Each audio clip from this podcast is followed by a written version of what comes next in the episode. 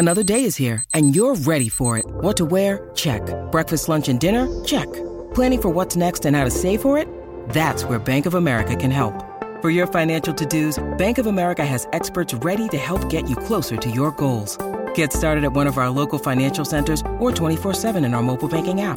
Find a location near you at bankofamerica.com slash talk to us. What would you like the power to do? Mobile banking requires downloading the app and is only available for select devices. Message and data rates may apply. Bank of America and a member FDIC. From movie set to multiplex, it's the business of film with James Cameron Wilson. Have you ever heard of the 39 steps? No, what's that, a pub? Gentlemen, you can't fight in here. This is the war room. These count to 11. I'm shocked, shocked to find that gambling is going on in here. You're winning, sir. Oh, thank you very much. Oh, we begin the new year with uh, lines from one of my favorite films, if not my favorite film, Casablanca. I am Simon Rose, and talking to me now about the business of film, I hope, is James Cameron Wilson. As we begin I am here, Simon. a new I am year, here. we begin a new year. Now, the last year, I mean, so many times we started with you being terribly depressed because things were going badly until an occasional blockbuster came out and enlivened one week only. How is 2023 starting? Well, of course, we've skipped a weekend because of the Christmas break. Hmm. Um, and that, maybe we shouldn't really talk about it because we saw another drop, a substantial drop of 42.5% after the wonderful leap of 185.3%, thanks to a new film directed by James Cameron called Hmm. Avatar The Way of Water. But we're going to be talking about last weekend, which um, is really quite surprising. I kept on rereading the statistics um, just to make sure that they were right, because it is quite extraordinary. So, having had a drop over the Christmas period, because of Mm. course Christmas was Christmas Eve was on Saturday, Christmas Day was on Sunday, so the weekend people were busy really with Christmas. Mm. So it's hardly surprising there was such a major drop. The following weekend, however, once everybody had finished with Yule Tide, there was a jump of 185.3%, which matches hmm. exactly the jump the weekend before Christmas, which is astonishing, Simon. It's very impressive. Avatar The Way of Water, unsurprisingly, is still at number one, up 54% over the previous weekend after a 56% drop. And it made in its third weekend 7.6 million quid for a total of 47.7 million quid. It's now in the top 60 highest grossing films of all time. And as you know, the top grossing film of last year was Top Gun Maverick, hmm. and it's tracking just behind Top Gun for the same number of days. So it's doing very well indeed. And we have, being rather longer. uh, in spite of being considerably longer, yes, yeah. Yes. Uh, yes. Didn't I, I got the feeling from you you you felt it felt even longer than it was. Uh, well, indeed, and I know so many people who have seen it, and they all say the same thing. It would have been great if it was two hours, Hmm. Yeah. and it's just the same as Avatar, except for the water people and a very odd cameo from Kate Winslet, where you can't tell it's Kate Winslet who almost died preparing for her role as one of the reef people, uh, a Na'vi. Uh, very strange, but obviously people still remember Avatar, even though it was 13 years ago, and are flooding back to see a blockbuster, a, bloster, a blockbuster on the big screen in 3D. Hmm. Anyway, we have a new film at number two Ooh, whoopee. called I Want to Dance with Somebody. Now, I would like to talk to you about the biopic and the importance of the character actor. Just the very presence, I think, of a good actor in a sinking ship provides it with some buoyancy, some credible ballast. There has been a slew of musical biopics of late, with the last year being no exception. What with Elvis, and now I Want to Dance with Somebody, the third theatrical feature dedicated to the life of Whitney Houston, described on the poster as being the untold story of an icon. Well, Whitney Houston is certainly an icon, I don't deny that, but her story has been told many times before, notably in Nick Broomfield's Whitney, Can I Be Me, and Kevin Macdonald's Whitney, both exceptionally good documentaries.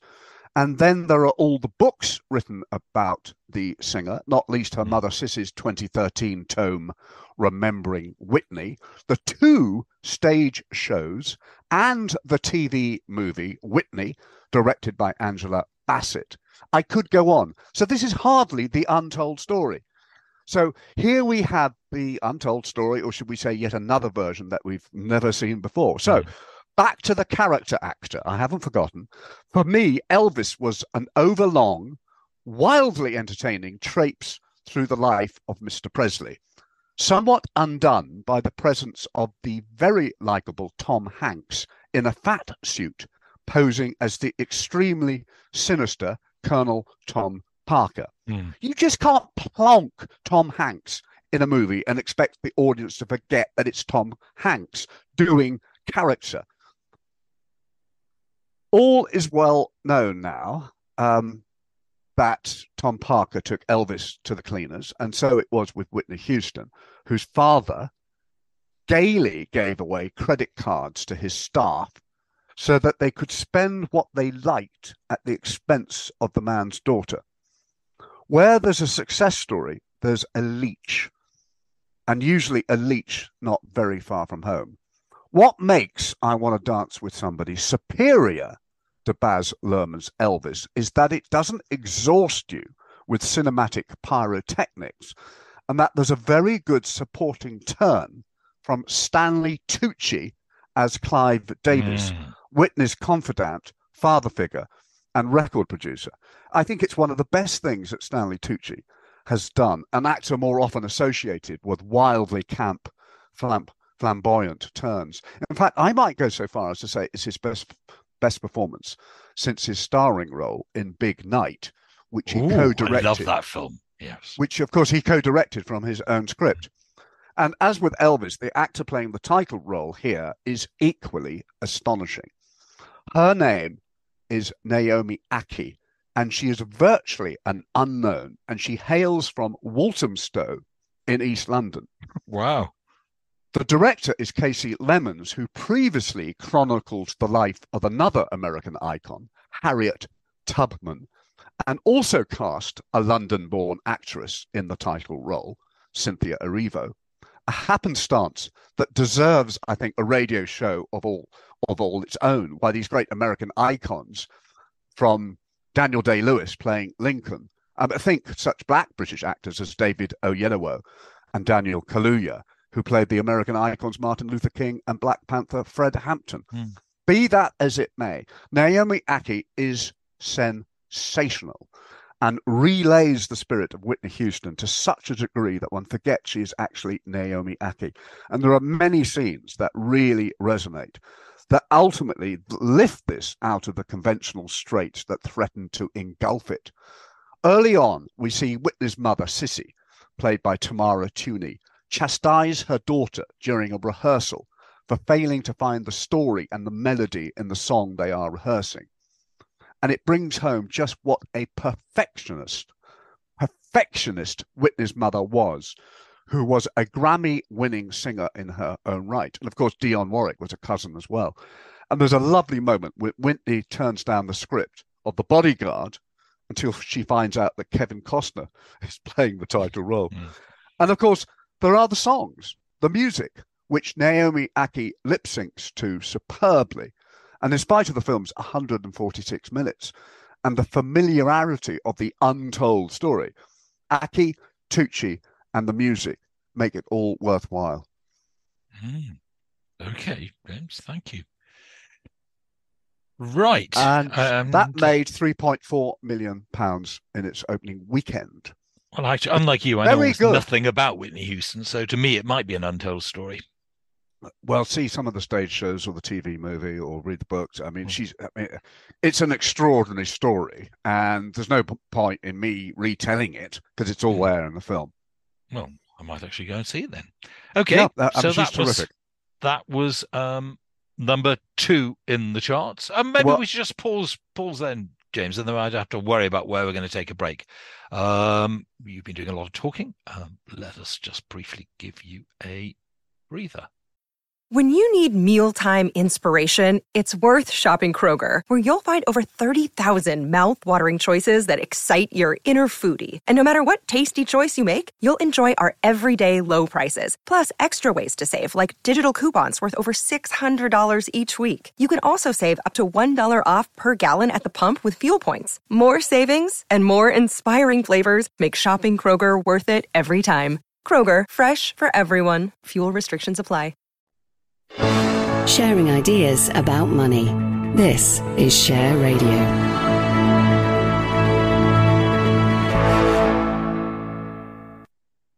This is Simon Rose, and you've joined us for the business of film, where James Cameron Wilson is taking us down the chart. We've only got to number two, but that's I Want to Dance with Somebody, which clearly you think is fairly decent, particularly if, like me, you know very little about Whitney Houston. Um, so, James, that's number two. What's number three? I would say it is very conventional um, in the making of it. I don't think Kasi Lemmons is the best director on the planet, Mm. but I just enjoyed it because of the music and because of those two central performances were so good. I enjoyed the film at number three less. Oh, can I just interrupt Matilda. with something? You were talking Yes. about um, uh, Tom Hanks. I just remembered before about the fact you couldn't believe him in Elvis, and of course th- there's a remake of a wonderful Scandinavian film that I adored. I say Scandinavian, I can't remember. I think it was Swedish, but I'm altogether sure. Called A Man Named Ove, um, Called which is Otto. now, well, it wasn't originally. Oh, it's oh yes, yeah. Oh, uh, yes, you're called right. a man named right. Otto. But knowing the character and what a sort of curmudgeon he was to begin with in the in the film, I sort of slightly wonder whether we can accept Tom Hanks even doing that. We will see. But It that's opens it's this out very soon, isn't it? Yes. yes Yeah, yeah, it very, very intrigued. Are you going? You seeing it? Oh, absolutely. It yeah, was a yeah. film I love. That's the trouble. If you like foreign language movies, it's very rare that the English language remake is better, in my opinion. I'm trying to think. You can probably think of some examples, but tell me next week.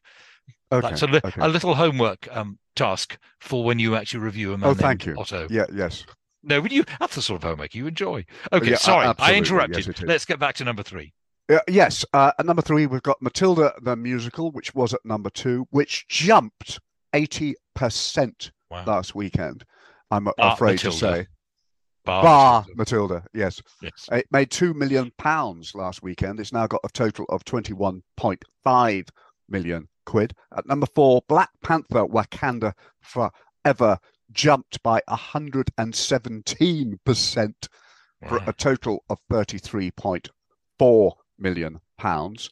Strange World jumped 95%, which I think's had a bad rap, really. It's now got a total of a mere 3.2 million pounds. Considering this is Disney's big new animated film, that's not good news. And according to Variety this week, the studio is expecting to lose between 100 million and 147 million Wow. um, on Strange World, but I think an older audience will get more out of it than younger children, and so it's it's worth seeing. At number six, who would have thought a film starring Vicky Krieps called Corsage, as she's playing the Empress Elizabeth of Austria in Marie Kreutzer's costume drama, which turns out to be one of Picturehouse's highest grossing films ever, which is quite extraordinary. At number seven, we've got another new film, The Amazing Maurice, which is up 329%. These figures are just absurd. This is the child friendly computer generated cartoon based on the t- 2001 book, The Amazing Maurice and His Educated Rodents by Terry Pratchett, with Maurice voiced by Hugh Laurie. Mm. At number eight, the menu jumps up 253% for a total of 3.65 million. Violent Night is the only film in the top 10 to actually drop over the weekend, 59%. But as it's about Santa Claus and as it's very violent, you can't take the children, and Christmas is over. So that's Mm, fairly mhm. understandable. Yeah, yeah, yeah. Uh, it's got a total now of 3.7 million after five weeks at the box office. And at number 10, up 875%. These are silly, silly figures. Lyle, Lyle Crocodile, with a total now of 12.7 million um, after 12 weeks, which of course is the film about a singing crocodile. But I think the film that everybody seems to be talking about, which you were surprised wasn't in the top 10, the reason being that Netflix do not reveal their box office takings. Uh, obviously, it's now been on Netflix, and I don't think there's anybody I know who has not seen Glass Onion, a Knives Out mystery. But So uh, yeah, so we think that probably would have been number one before Avatar actually came along. it's the widest theatrical release of any Netflix film ever. Hmm. But it didn't come to Gloucestershire, which is where I hang out. Um, anyway, Perhaps I um, think you're too intellectual and highbrow there for such entertainment. God's Cotswolds. well, for those who haven't seen it, seen it, I'll talk a bit about it. Um, to be honest, I've never really have been a fan of whodunits, and I'm afraid I was not a fan of Kenneth Branagh's Agatha Christie adaptations, Murder on the Orient Express Oh, and no, Death on the Nile. The genre is just so contrived that it just feels like an empty exercise for me. But then Rian Johnson gave us Knives Out, which I've seen three times, which put wit and humor center stage, along with some ingenious plotting. Deservedly, it won critical acclaim and was a huge commercial success for Lionsgate, prompting, prompting Netflix to fork out $469 million for the rights to two sequels, tempting Daniel Craig back to reprise his role as the deep fried detective Benoit Blanc for a reported $100 million. Not surprisingly, an all time record sum for an actor. Obviously, that put considerable pressure on Rian Johnson, who previously directed the billion grossing Star Wars The Last Jedi, and an unseemly amount of expectation. Hmm. As I say, virtually everybody I know has already seen it, and I have tried extremely hard not to read any reviews or to talk to any of my friends until I've actually seen it myself, or indeed talk to you about it. I will was say very that- good. I didn't tell you anything. I think. no, you didn't. Um, and I went to a dinner party uh, on New Year's Eve, and everybody there had seen it. Oh, And. I stood up, made a toast, and said, "I know you've all seen Glass Onion. Please do a f- favor and don't open your mouths once." And they were very good, most of them. I will say that Rian Johnson is a very clever man. He has brought the whodunit bang up to date, making fun of the pandemic, political correctness, vaccines, the rising cost of energy bills, and even Amazon's Alexa, which Kate Hudson's dipsy fashion designer mistaking mistakes a lamp for the virtual assistant. yes, that was very funny. Uh, and in that vein, Glass Onion is enorm- enormous fun and preposterous. Johnson, with apparent creative control, in spite of his own $100 million payday, has squeezed in exotic locations, some epic production design, and starry cameos for our delectation. Daniel Craig must have felt right at home. Let me give you an example. There's a wonderful scene where Benoit Blanc has retired to his bath in a state of dejection. His little grey cells deprived of a, decent case to crack. In fact, the detective's very first words in the film are, What just happened? I'm so confused. This, of course, immediately goes against the grain of our opinion of the greatest brain in puzzle solving. Blanc is in his bath, smoking a cigar, of course, and with an iPod and a laptop perched on a wooden support. He is play, playing a computer game that is totally beyond him. And as his avatar, Blank Man, crashes out of the game, he receives a Skype call from four very famous friends. One is the late Angela Lansbury, famous for playing the other great problem solver, Jessica Fletcher. Um, well, one of the most famous problem solvers in modern crime fiction. And another is the late Stephen Sondheim, himself a great gamester whose love of mysteries and puzzles is legendary. Sondheim even wrote the screenplay for the whodunit, The Last of Sheila. Sheila, yes, which apparently is a massive inspiration for this. I That confess I've I never seen know. it. Yeah. Oh, it's wonderful. Is it? Oh, With okay. James Fox, James Mason, and no, James I, I, I do not know it. But Which he um, co-wrote yes, it's about inviting Perkins. people. It's about inviting a group of people to work out who's actually committed a crime. Oh, I can't wait to see it again. Okay. Uh, anyway, Glass Onion. I can't find such- it anywhere. uh, uh, Otherwise, I'd have already, have watched it. So I'm very Oh, curious. Okay. Right. Interesting. I mean, there are lots of in jokes. Um, Yeah. And Glass Onion is a riddle wrapped in a mystery inside an enigma. And above all, it showcases Rian Johnson's love of the game and of game playing. Hmm. Blanc tells Angela Lansbury that he needs danger, the hunt, the challenge. I don't need puzzles or games.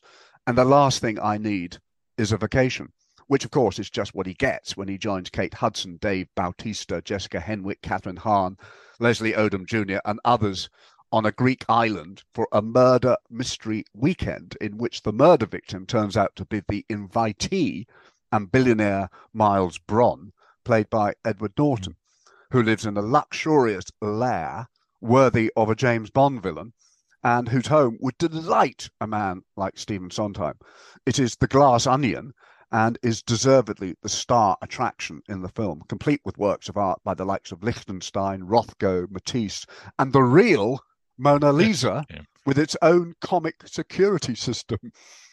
As in Knives Out, not a line of dialogue or camera angle is wasted or superfluous, as the outrageous cogs and gears of the plot mesh into place. But largely, the film is all about surprise. So I will try and give away as little as possible. I will mention, however, that there is a narrative device relating to the hot sauce running hot. Do you remember that? Yes. Okay, which is a nod to the actor Jeremy Renner and his stint on the YouTube series Hot Ones, in which celebrities test their resilience to spicier and spicier chicken wings, with Renner, Jeremy Renner, apparently coming out on top. Hence the in joke about the hot sauce, which becomes a narrative mm. device. However, now, the actor. now, of course, he's critically, critically ill in Well, hospital. Yes. Most, yeah, uh, far from hot earlier this week when he was run over by a snowplow, Mm. leading to major blood loss. However, apparently he is now in critical but stable condition, Uh, but he's still in intensive care and is on a long road to recovery, according to sources.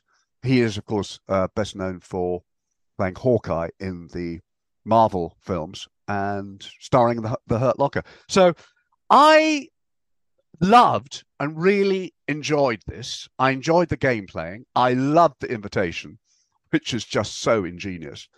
I think the last fifth of the film just goes so over the top and is completely pointless. And I hmm. think that's such such a shame. And whereas Ana de Armas and Christopher Plummer were so engaging and sympathetic in the first film, I could not feel the same way about these characters, or indeed Edward Norton. And I felt it was such a shame that it was just showing off at the end, because I think up until then, it was such a blast and so ingenious and Well, just so I- enjoyable. yeah, um, I agree, though. I think Daniel Craig was rather more irritating in this one. The character was just not. I don't know. I wasn't rooting for him in quite the same way I was before. But yes, there was almost nobody to, to root for. But it was still extremely enjoyable. If we had not seen the first one, we'd have been raving even more, I suspect. Yes. I, I, as I said, expectation was so high for this yeah. film. It was almost a mistake for me watching Knives Out just before I saw Glass Onion. Oh yeah, I, I did watch it a week beforehand, and I love Knives Out. It is such a beautifully constructed conceit, Yes, and Gla- but Glass Onion is great fun, and there are so many in jokes. And I think I saw it with a couple of friends who aren't very pop cultural, and I think they missed a lot. I'm sure we'll see more when it's well. It's a Netflix film, and it's already vanished from cinemas. I think because it's now on Netflix. I'm not Yeah, sure yeah. if, if you can see it in cinema, but you can see it on Netflix, so anybody can now catch up with it. James, thank you very much indeed. That's it for the first edition of the Business of Film for 2023. But James will be back with more at the same time next week. We'll have to see if the box office can can manage that extraordinary rise again. I suspect not. Not. But that is it for the. Just, just hope it's not too depressing, James. That's the trouble. One fantastic week, and the next week's almost bound to be a bit of a disappointment. But we shall see. But that is it, though, for the moment from the business of film. The greatest trick the devil ever pulled was convincing the world he didn't exist. I'm sorry, Dave. I'm afraid I can't do that. Surely you can't be serious. I am serious. And don't call me Shirley.